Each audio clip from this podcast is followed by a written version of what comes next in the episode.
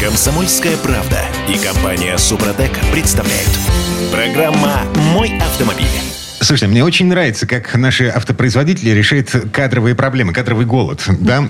Помните, в начале лета мы удивлялись заявлению руководства Самарского управления Федеральной службы исполнения наказаний по поводу того, что на АвтоВАЗ будут отправлять сидельцев, осужденных за нетяжкие преступления. Ну да, помним. Так вот, российский автопром теперь будет завозить рабочие руки из Узбекистана. Уже завезли, как я понимаю. Не, ну а что? У них там высокая культура производства, воспитанная концерном General Motors. Между прочим, 500 квалифицированных рабочих уже отобрали. Кирилл Манжула. Дим Делинский. Нас туда не отправят. Олег Осипов у нас на связи еще есть. Олег. Доброе утро. Доброе утро, привет всем. Пробуксовка дня. Ну, вот, как бы официальное сообщение агентства по внешней трудовой миграции Узбекистана. Уже начали отправлять граждан Узбекистана в Самарскую область на работу на автовазе в рамках организованного трудового набора. Э, в цеха Волжского автозавода отправится 500 человек. Та-дам! Ну что, круто? Да, Слушайте, ну, действительно так, в Узбекистане избыток трудовых ресурсов. Ну, по разным причинам, не будем вдаваться в подробности, но избыток имеет место. И я был, кстати, на заводе в Осаке, там просто половина Ферганской долины подрабатывает э, именно на этом заводе. Правда, организован труд очень интересно. Там зарплаты низкие были. 100 рублей, по-моему, это считалось в 100 долларов. Э, в месяц? Э, в месяц это считалось хорошим доходом. Ну, на тот момент было лет 10, наверное, 12 угу. назад, может быть. Вот. Ну, там с тех пор мало что изменилось, я думаю. Но я заметил, как они работают. У штамповочного э, станка, у штампа стоит там 5 человек. И они передают друг другу вот эту вот детальку какую-нибудь жестяную. Погоди, да, там, погоди, дверь погоди, погоди.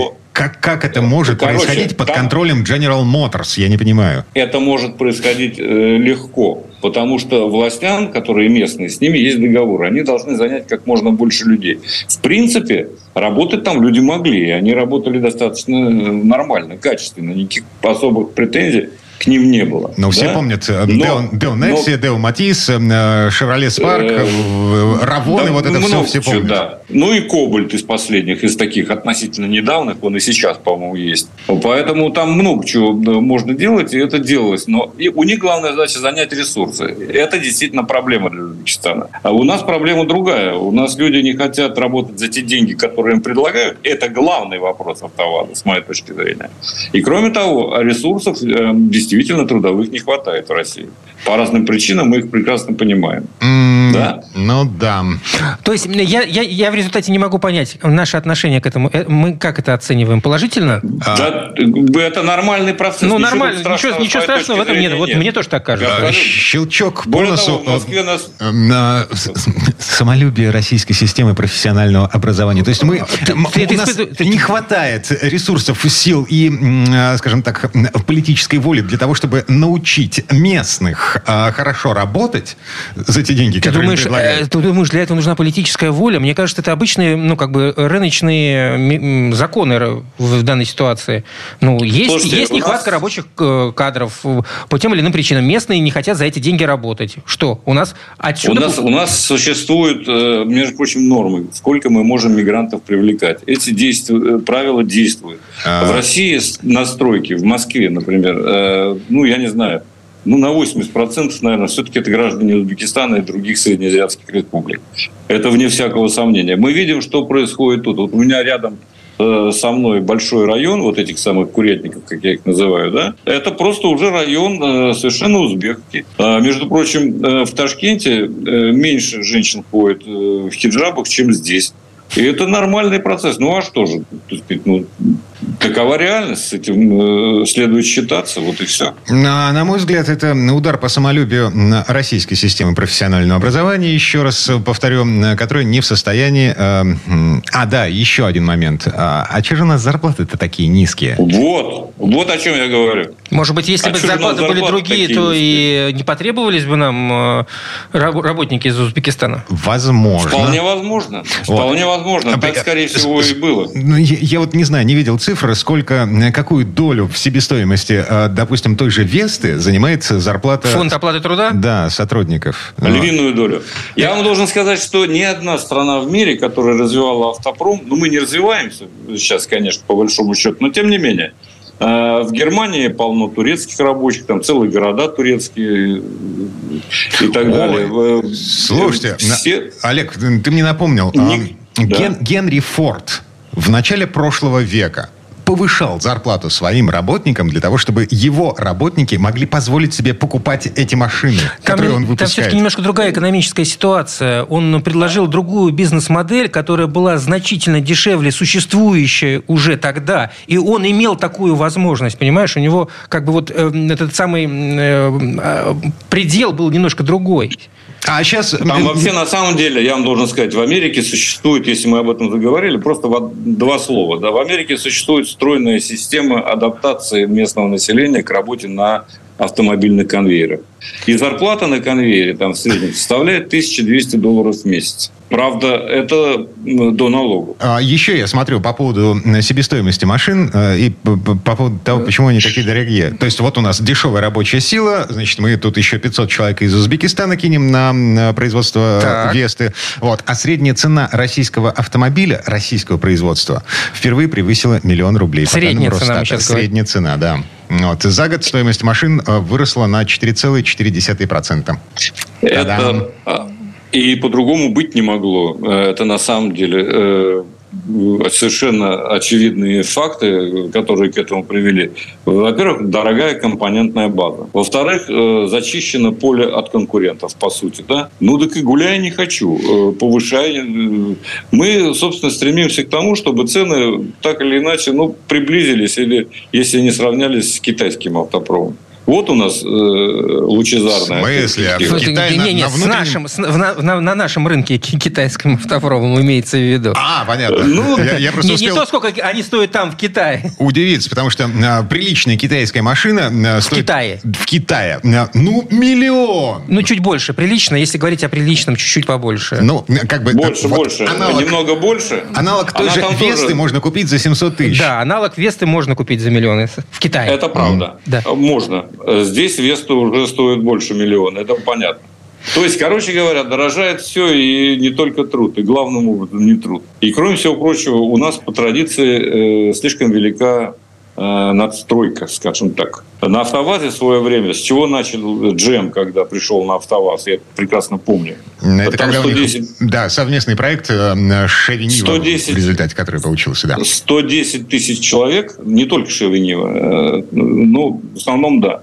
110 тысяч человек на автовазе выпускали 700 тысяч машин. Это производительность, которую э, сразу немедленно надо закрывать предприятие. И первое, что было сделано – это реструктуризация и сокращение персонала. Вот э, теперь по, э, так сказать, естественным, там, по разным причинам, наоборот, все это э, растет. И, конечно... Так, э... Погодите, у АвтоВАЗа есть вполне ничего себе официальное объяснение тому, что у них нехватка персонала, значит, они... Нет, я, я имею в виду, слушайте, не рабочих у конвейера, mm. а все остальное.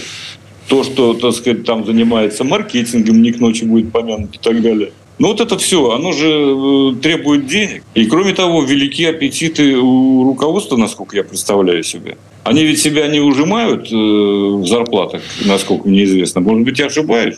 Ну, авто... Хотелось бы прояснить. АвтоВАЗу сейчас надо думать о том, как они будут обеспечивать наших чиновников. Они думают всегда необходимым автомобилем. 24 год, э, Лада Аура, Минпромторг уже объявил о том, что они в бюджет на следующий год закладывают возможности закупки, централизованной закупки эм, удлиненных на 25 сантиметров вест. Там же ручки потирают. Вот они, денежки-то подготовленные. Эм, только одна проблема проблема. Э, АвтоВАЗ попал под санкции. А в чем проблема? А в том, что компонентная база, из которой собирают те же самые Весты, она не на 100% импортозамещена. Газ-то все время, как бы, они же давно уже под санкциями, я имею в виду... КАМАЗ тоже. И КАМАЗ вот тоже. Ничего, все. живут как-то. Но в Весте все еще есть импортные детали. Э, китайцы нам помогут? Китайцы помогут, но это нужно снова перестраивать кое-какие логистические цепочки, снова проходить процесс сертификации вот этого всего железа, которое будет замещать то, что производилось в Европе. Там есть европейские железки, прикинь. А, Олег, это будет сложно вообще все дело обойти, учитывая эти санкции? Послушайте, я тут, я тут прочитал про эти санкции, очень повеселился. Потому что я, например, честно, вот признаюсь, я не знал, что э, дверные замки там э, поставляются из Европы откуда или какие-то дверные петли, да, то есть, ну, какие-то вот элементарнейшие кузовные детали э, и штампы под них. Все это не наше. Вот это меня э, по-настоящему, так сказать, зацепило, задело.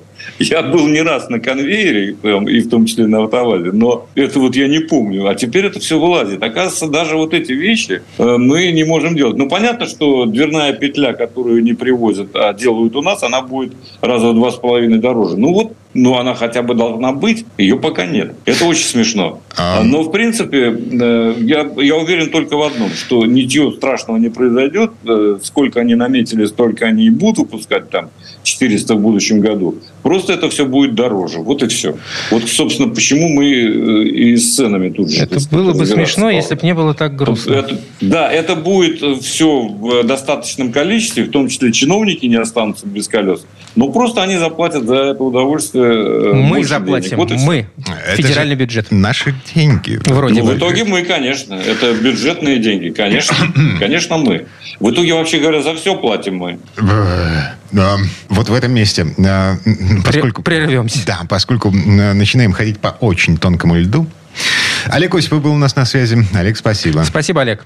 Спасибо, всем всего доброго, удачи. Пока. А, мы вернемся буквально через пару минут. В следующей четверти часа к нам присоединится Юрий Сидоренко, автомеханик, ведущий программы «Утилизатор» на телеканале ЧЕ.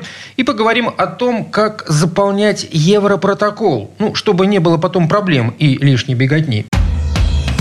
Комсомольская правда и компания «Супротек» представляют.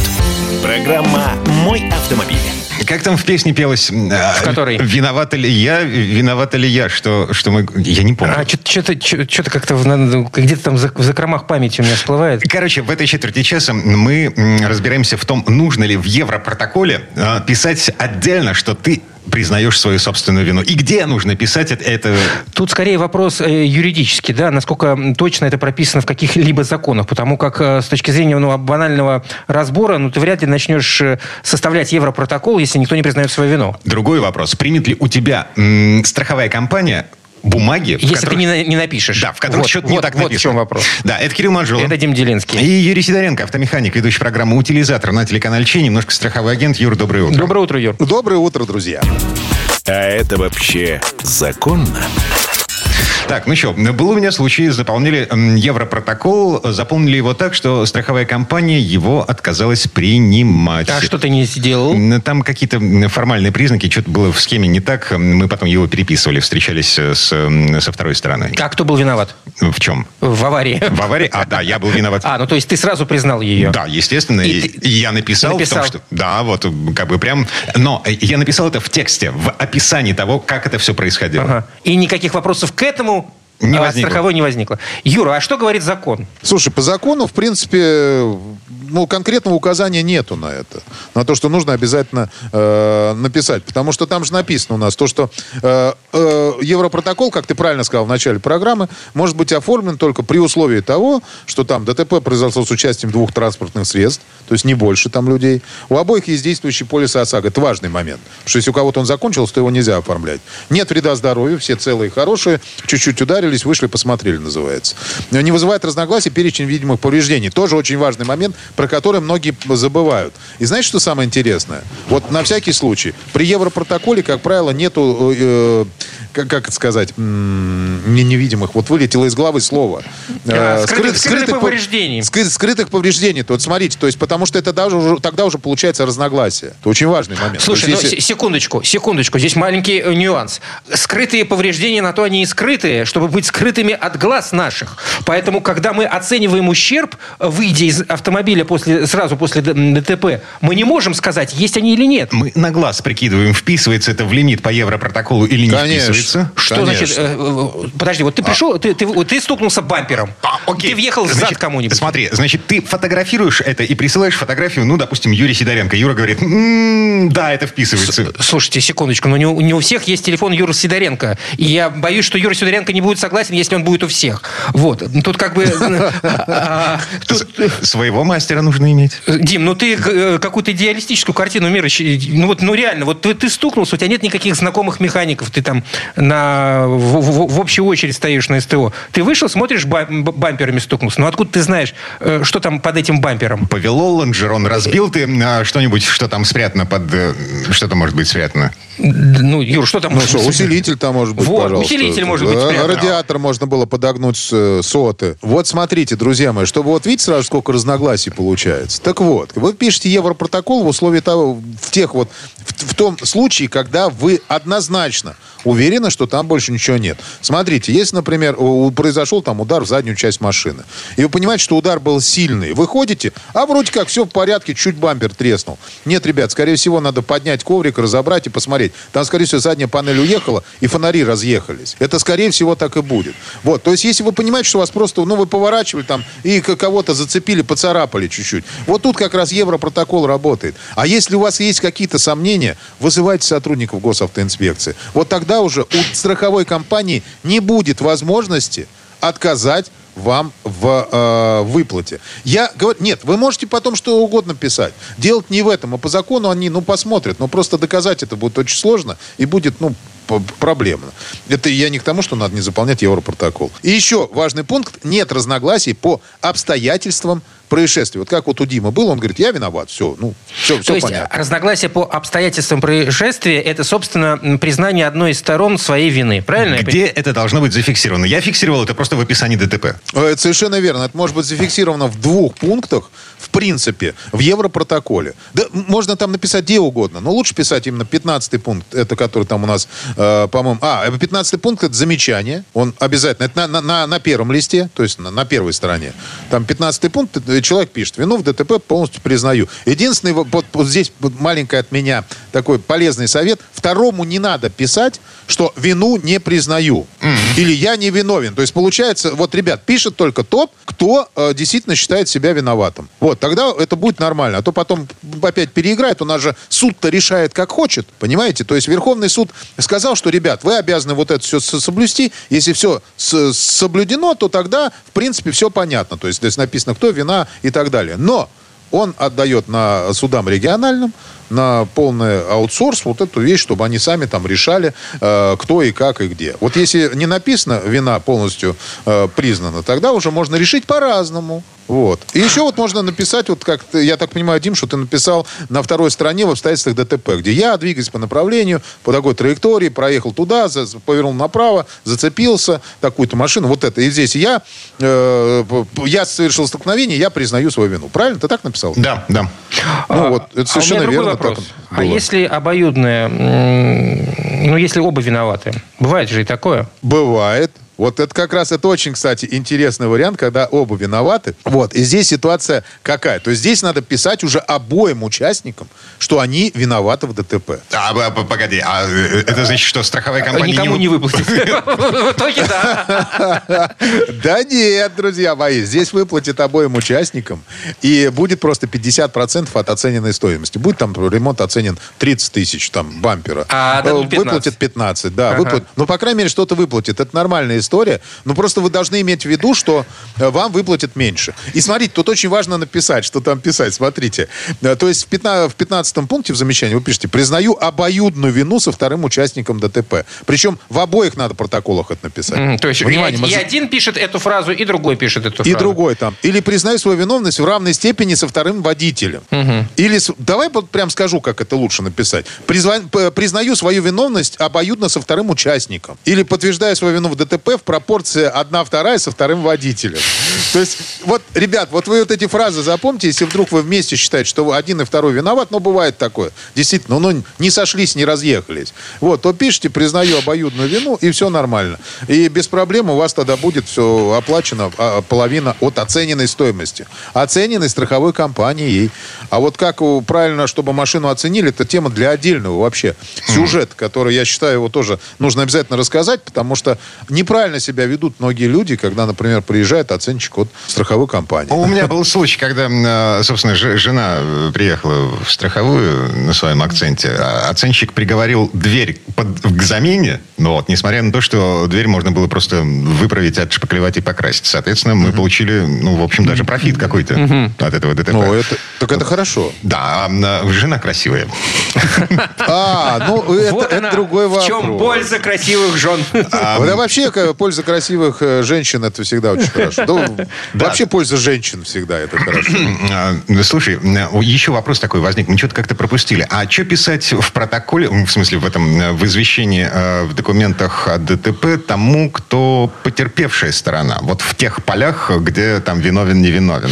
Ничего, там просто надо поставить прочерк и все. А, угу. Просто, вот просто мы ничего не пишем, и все нормально. Потому что у вас есть протокол, в котором есть, ну, у вас же, понимаете, какая вещь? Мы когда заполняем, он получается, у нас копируется, грубо говоря. Да, да. Вот. И у нас копия всегда есть. То есть человек признал вину. Если там этого не написано, вот это плохо. Потому что сегодня человек признал вину, а завтра он ее не признал.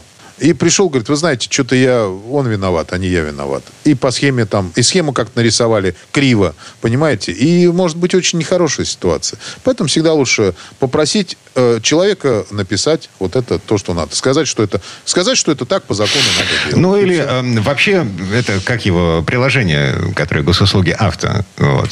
Там же Оно есть работает? Фи фича про Европротокол. Я ни разу не пользовался. Я тоже не пользовался. И слава богу, что вы не пользовались, друзья мои. Это Повода отдельная история, как он работает потому что там есть свои нюансы. Просто оно работает. Надо просто правильно все заполнять. Слушайте, я, я вот тут ради интереса стал искать статистику по количеству заполненных европротоколов в России.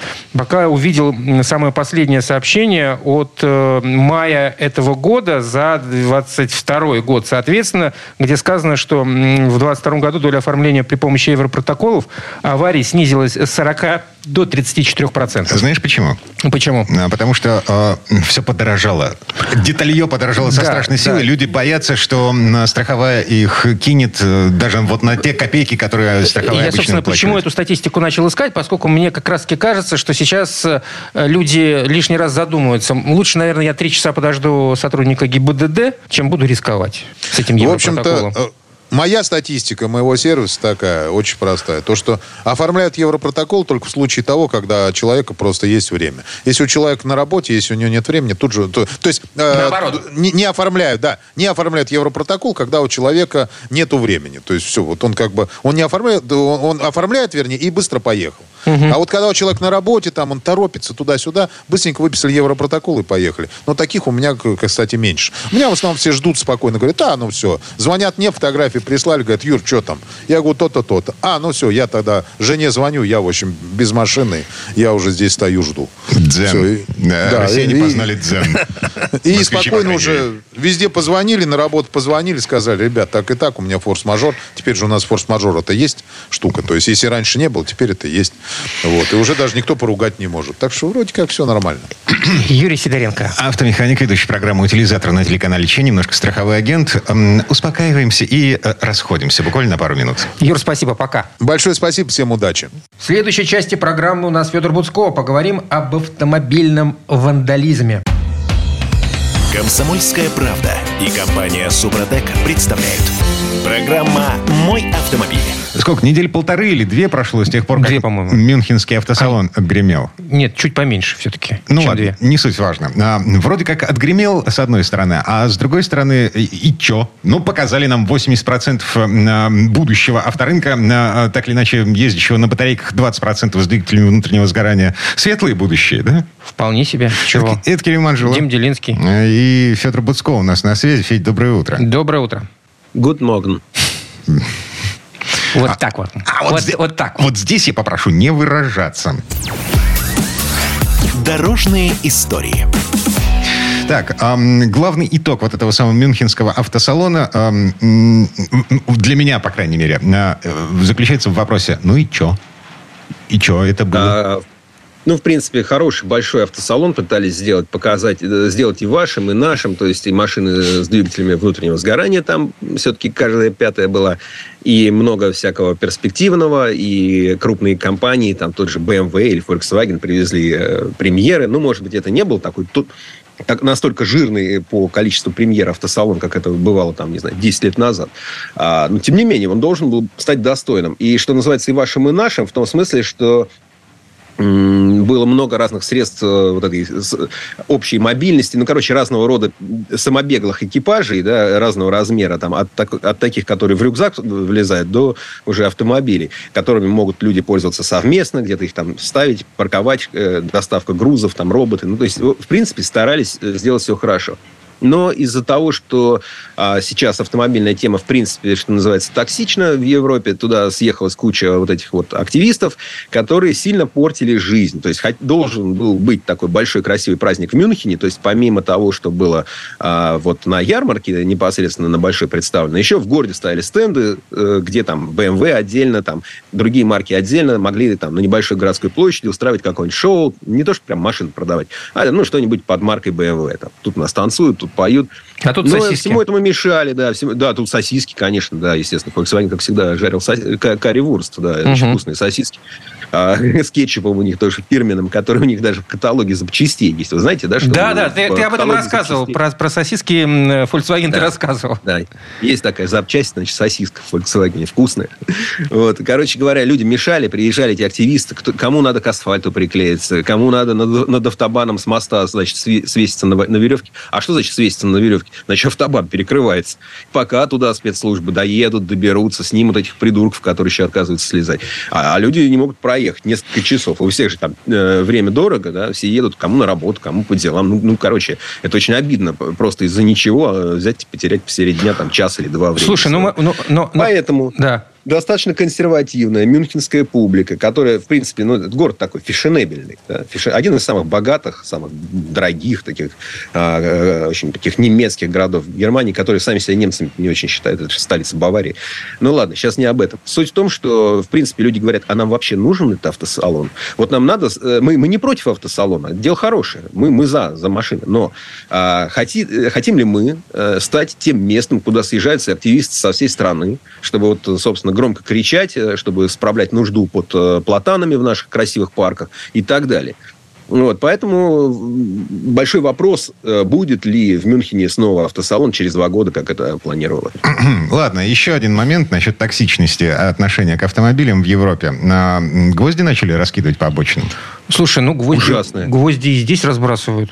Чё, чё уж История там? леденящая кровь. То есть, Давай, я прям, то есть у каждого же есть какие-то тайные страхи, да, ты, допустим, думаешь, вот у меня, например, есть один из моих страхов. Я не ставлю машину вплотную к своему дому, потому что я знаю, что зимой с него летит лед, угу. а летом, летом, весной, осенью штукатурка, да, или еще что-нибудь. Поэтому я не ставлю. Я уже как-то менял лобовое стекло, я больше не хочу. А, ну, у каждого есть какой-то свой страх. И один из страхов автомобилистов, такой довольно распространенный, что ты едешь, едешь, едешь, а там бац, и много гвоздей, и у тебя там прокол колеса или нескольких, двух, четырех, там, ну и так далее. Короче, история леденящая кровь случилась в э, Бранденбурге. Это земля, которая окружает Берлин. Фермер, у него э, такое от, от, от сельского шоссе есть э, значит, ответвление небольшое, которое к его хозяйству ведет. Ну, узенькая такая трехметровая асфальтовая дорожка. Раскидали на ней гвозди, а, а чтобы мало не показалось, еще написали ему, значит, записку баллончиком, знаешь, по асфальту прям, так сказать, в которой переделали его фамилию Гиза в слово гирза, то есть добавили букву «р», а получилось, что слово «жадность». Угу. Это как у нас, если бы переименовали Жданова в Жадного. Угу. Ну, ну, ну, вот так. Ну, ночью написали ему, что он сволочь, короче говоря. Говоря и, собственно, раскидали. Вот он проколол колеса а сначала на одной машине, жена проколола отдал полполя под э, установку для производства солнечной энергии. Свои, есть, св- того, чтобы... Свое да, поле? Да, ну, да, и... да, да, да, да. А э, поле свое, но соседям это не понравилось. Да? Ну, то есть, э, все, мы тут все столетиями пашем землю, а этот сволочь, вместо того, чтобы дальше пахать, как всем нам деды завещали, он теперь пахать ничего не будет, у него там какие-то, значит, эти мерзкие батарейки стоят, эти панельки, вот, а он будет за деньги получать, и, а нам, соответственно, электричество. Так, ну, отдайте тоже... Ну, в чем проблема? Я, я прямо в шоке от немцев. Я-то был... Консерватор. немцев. Слушай, давай так. Во-первых, не надо никогда обобщать. Знаешь, от немцев. Не от немцев, а от конкретных человека. Или даже от конкретного человека, или, или от... Ну, хорошо. Ожидать да? такое в Германии для меня ну, было... А почему? Ты думаешь, что люди разные? Ты, ты, ты думаешь, что они в Германию с неба, что ли, спускаются? Все люди на Земле плюс-минус похожи. Вопрос законопослушности иногда, да, соблюдение правил. Ну да, ну их нарушают. Господи, сколько такая... было историй в 90-е годы, в нулевые годы, когда э, в деревню, э, умирающую, спивающуюся деревню, приезжал э, молодой человек, э, вполне... Ты про Россию себе... сейчас говоришь? Да, про Россию. Угу. Вполне ничего себе в силах для того, чтобы поднять фермерское хозяйство. Так. И ему сжигали, травили все, вот, э, вот это все, и просто тупо из зависти, потому что э, человек поднялся на этой земле. Не, не, секундочку. Ты здесь говоришь о там...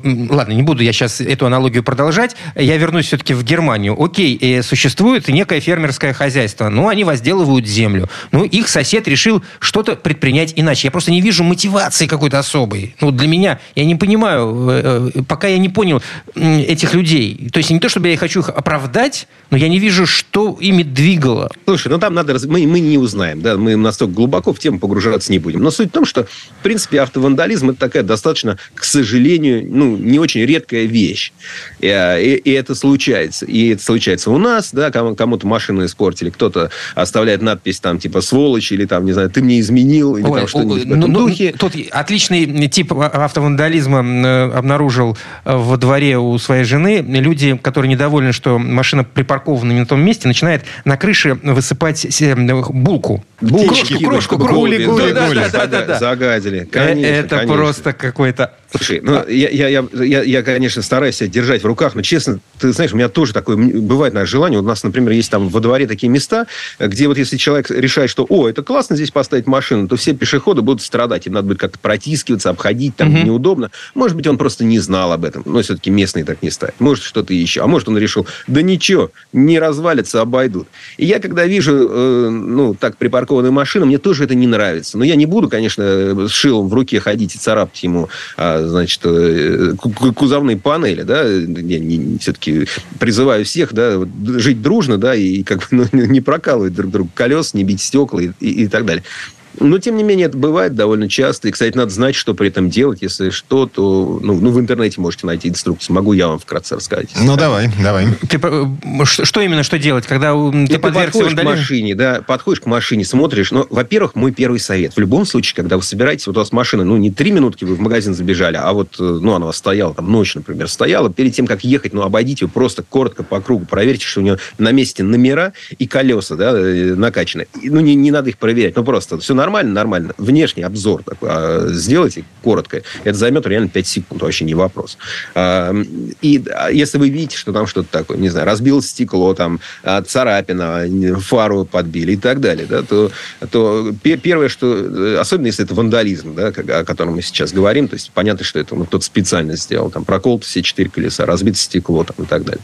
А, вероятнее всего... То, то есть, в, в любом случае, сначала вы начинаете с фотофиксации. Да? Первое, что вы делаете, вы, вы не начинаете разгребать произошедшее, оттирать, там, не знаю, упавшие вам, э, там, не, не знаю, что-нибудь с балкона у кого-то упало или бросили, да, вы не, вы не занимаетесь ликвидацией последствий, вы занимаетесь сначала фиксацией, ну, общий принцип, да, всегда. Сначала фиксацией, да, после этого вы вызываете, соответственно, местную полицию, не ГИБДД, потому что это не, это не дорожно-транспортное происшествие.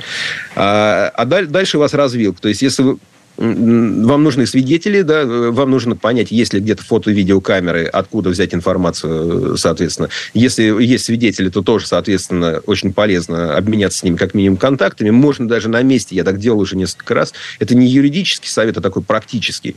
То есть не всегда человек, который может вам что-то рассказать, готов потом еще думать, ой, господи, меня еще в полицию и куда-то допрашивать повезут, я не хочу. Запишите его на телефон. Это даст следователю возможность просто ознакомиться с его позицией. Ну, надо, вызовет, а не надо, он и так уже понимает. Поэтому очень полезно. То есть камеру, вообще видео, фото, не, ну, побольше снимайте, это вам в любом случае пойдет э, в плюс или, или, по крайней мере, не повредит. Звучит, конечно, все хорошо и правильно, но на деле это такой геморрой. Ну, на деле, если у тебя нет каска, то это просто, ну, почти что пиши пропало. Это попадалово. Да. Потому что в суде, когда увидят вашу там какую-нибудь бумажку, что у вас там ущербы, там, не знаю, на, на 5 или на 50 тысяч рублей, для вас очень большая сумма. Но судья, увидев, что у вас сумма претензий 50 тысяч рублей, он это закинет в самый дальний ящик а, своего стола куда-нибудь вниз туда. То есть, потому что у него есть миллион дел, которые, ну, там совсем другие суммы. И вы со своими, вот мне тут помяли, побили, ой-ой-ой, он такой, ну, мне тебя, конечно, очень жаль, но извини, у меня тут у кого-то фирму там, знаешь, пропала там, или угу. еще там какой-то ущерб огромный получит. Так, ну и настоятельная рекомендация. Ведите себя разумно э, в любых обстоятельствах. Адекватно. Паркуясь во дворах. И а... не, не делайте того, э, за что вам потом будет стыдно. Федор Буцков был у нас на связи. Федь, спасибо. Хорошего дня. Федь, спасибо. Пока-пока. В следующей части программы у нас журналист и летописец мирового автопрома Александр Пикуленко. Послушаем историю о том, как французы собирались выпускать «Ситроен» в Советском Союзе. Комсомольская правда и компания «Супротек» представляют. Программа «Мой автомобиль». А это мы вернулись в студию радио «Комсомольская правда». Я Дмитрий Делинский. Я Кирилл Манжула. И в этой четверти часа у нас традиционная история от Александра Пикуленко. Когда речь заходит о компании Citroën, первым делом вспоминается сверхуспешный ДС, на котором ездили, кажется, все – от Фантомаса до президента Шарля де Голля, и который на протяжении многих лет европейские журналисты использовали как эталон в сравнительных тестах с участием большинства новинок конца 60-х, начала 70-х годов. Но, между тем, технических достижений у Citroёn хоть отбавляй, многие из них были опробованы на другой модели марки, на Citroёn CX. Например, название модели – не что иное, как хорошо известное каждому автомобилисту обозначение коэффициента лобового сопротивления. Удачная аэродинамика давала CX не только оригинальные внешние формы, но и лучшую динамику разгона и экономию горючего. А теперь самое интересное. Citroёn CX хотели собирать и в Советском Союзе. Но автомобиль оказался слишком сложным для нашего автопрома. Слово Сан Санычу. Предыстория. Какие неожиданные открытия ждут нас иногда в случайно обнаруженной, уже пожелтевшей газете полувековой давности? Ведь в те годы советская пресса не очень жаловала автомобильную тему. А тут это был обычный серийный «Ситроен», приземистый, опустивший к полотну дороги свой утиный аэродинамический нос. «Запускайте», – сказал господин Запольский, протягивая в окно ключ. Я повернул ключ, и мотор заурчал. Пожалуй, чуть громче, чем обычно. Сейчас звук стихнет, заметил сотрудник Ситроена. Дизель нужно немного прогреть. Citroën впервые показал в Москве свои автомобильные новинки. И среди них последнюю модель CX, оснащенную дизелем. Машина легко набирала скорость, была маневрена, послушна и удобна в управлении. «Каждая вторая модель с дизелем», – сказал господин Запольский. «Что поделаешь, бензин дорожает». За окнами дома приемов расспрашивала, разглядывала, показывала сверкающие лаком и хромом тела Ситроенов выставка. В зале крутили фильмы, посвященные Ситроенам. С докладами перед советскими автостроителями выступали ведущие инженеры Ситроена. Почему Ситроен, не подписавший с нашими внешнеторговыми организациями еще ни одного сколь-нибудь серьезного контракта, вдруг решил устроить в Москве выставку? Почему проводит симпозиум? Почему? переспрашивает, улыбаясь, директор Ситроена Жорж Фальконе. Конечно же, именно потому, что мы не подписали с вашей страной еще ни одного крупного контракта. Даже сегодня приятно читать. Хороший слог, сознанием дела.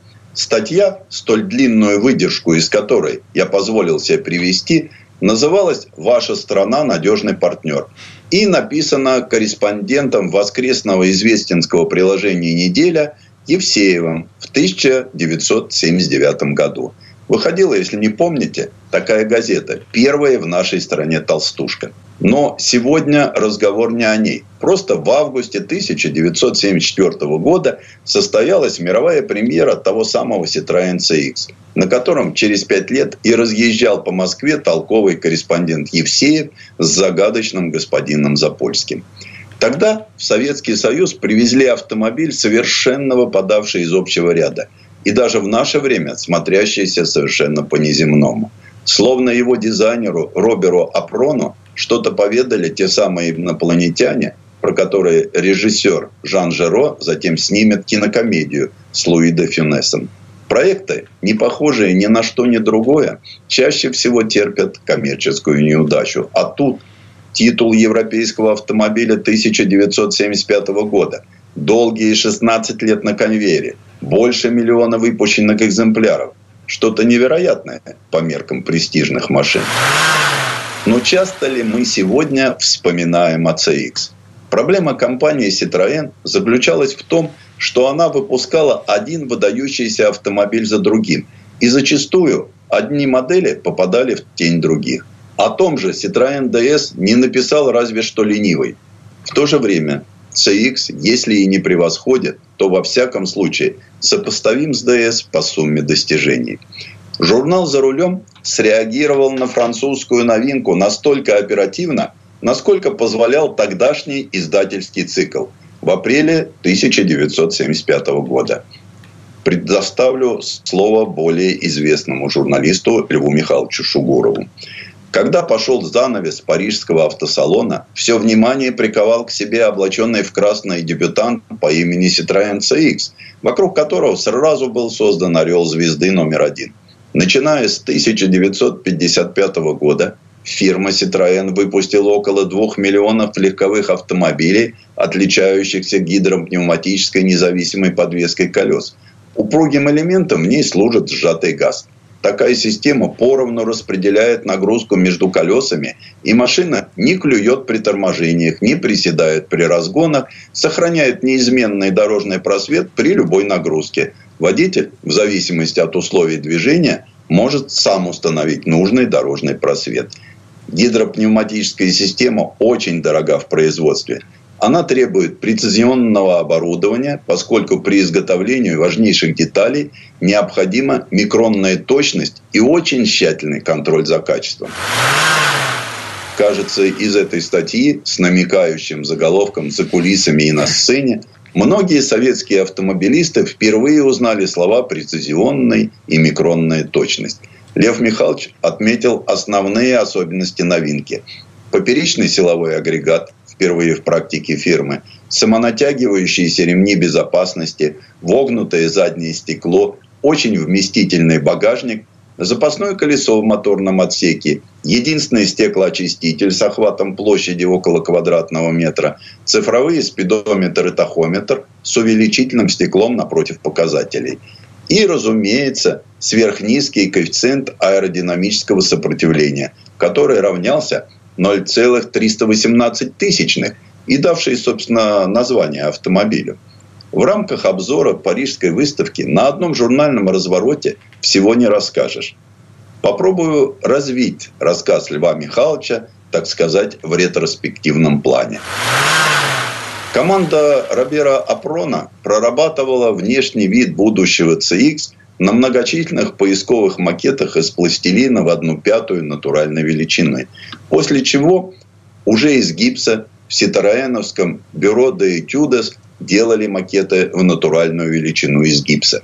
Это были половинные макеты с разной левой и правой частями, что позволяло оценивать форму, экономя место в мастерской – Кроме того, по выбранному варианту делали еще и макет в одну восьмую натуральной величины для аэродинамических исследований. Процесс заметно ускоряло использование вычислительной техники, обмерочной машины Альфа-3D и плоттера Гербер. Понятно, что информация накапливалась на перфолентах. Демонстрационные полноразмерные макеты создавались из полимерного материала, называвшегося аральдит. Разумеется, Citroën в своих информационных материалах умалчивал, что Робер Апрон и Мишель Армон развивали идею, намеченную в 1968 году в шоу-каре Пининфорина Берлина аэродинамики на основе British Leyland 1100. Британцам впору было кусать локти. Сама British Leyland не отважилась последовать советам Пининфорины – Точнее, сделала это по-британски. Сдержанно, без всякого шика. Дизайнеры Апрон и Армон начали развивать идею с модели Citroën GS, он же проект G. Эта машина с литровым четырехцилиндровым оппозитником дебютировала в 1972 году, а ее первые наброски были сделаны еще весной 1967 года. Уже тогда руководство компании подумывало об отставке ДС. Сперва в виде удлиненной версии GS, а затем как самостоятельный проект L. Первоначально в качестве силового агрегата рассматривался горизонтально-оппозитный шестицилиндровый двигатель V6 производства Мазерати и даже роторно-поршневой ванкель. Все при продольной схеме размещения, разумеется. И прототип с продольным агрегатом был построен. Однако окончательный выбор пал на экономичный и компактный поперечный силовой агрегат, что наделило Citroёn CX самым просторным салоном среди автомобилей большого класса. Про аэродинамические достоинства автомобиля сказано немало. Добавлю, что отчасти благодаря эффектному дебюту коэффициент аэродинамического сопротивления вошел в моду среди автомобильных журналистов. Хотя многие из них так и не поняли, к чему этот коэффициент приводить. И еще один важный момент. Пресса совершенно упустила из виду уникальную техническую особенность CX. Он рамный. Автомобиль и без того низкий, и все-таки с рамой. Особого внимания заслуживает приборный щиток CX, получивший прозвище «Полумесяц». Его хитрость заключалась не только и не столько в отмеченных Шугуровым окошках с показателями. В конце концов, барабанные спидометры стояли еще на довоенных газиках сколько в сборе органов управления вблизи обода рулевого колеса. И это были не рычажки, а сплошь клавиши и тумблеры. В дальнейшем по такому принципу переделывают приборные щитки у всех Citroёнов. Выдающийся автомобиль. 1974 вообще, выражаясь языком виноделов, был для автомобилестроения милизимным. В этот год началось производство таких успешных моделей, как Volkswagen Golf, Volvo 240 и героя нашего рассказа Citroёn CX. А ведь заглянули к нам на огонек в 1979-м французы не просто так. Было у них желание организовать сборку этих машин в СССР. Но не получилось. Уж очень сложным по нашим понятиям тех времен был этот незаурядный автомобиль. Предыстория. Сан Саныч, спасибо. Это был Александр Пикуленко, летописец мировой автомобильной индустрии. И у нас на этом все на сегодня. Дмитрий Делинский. Кирилл Манжула. Берегите себя. Программа «Мой автомобиль».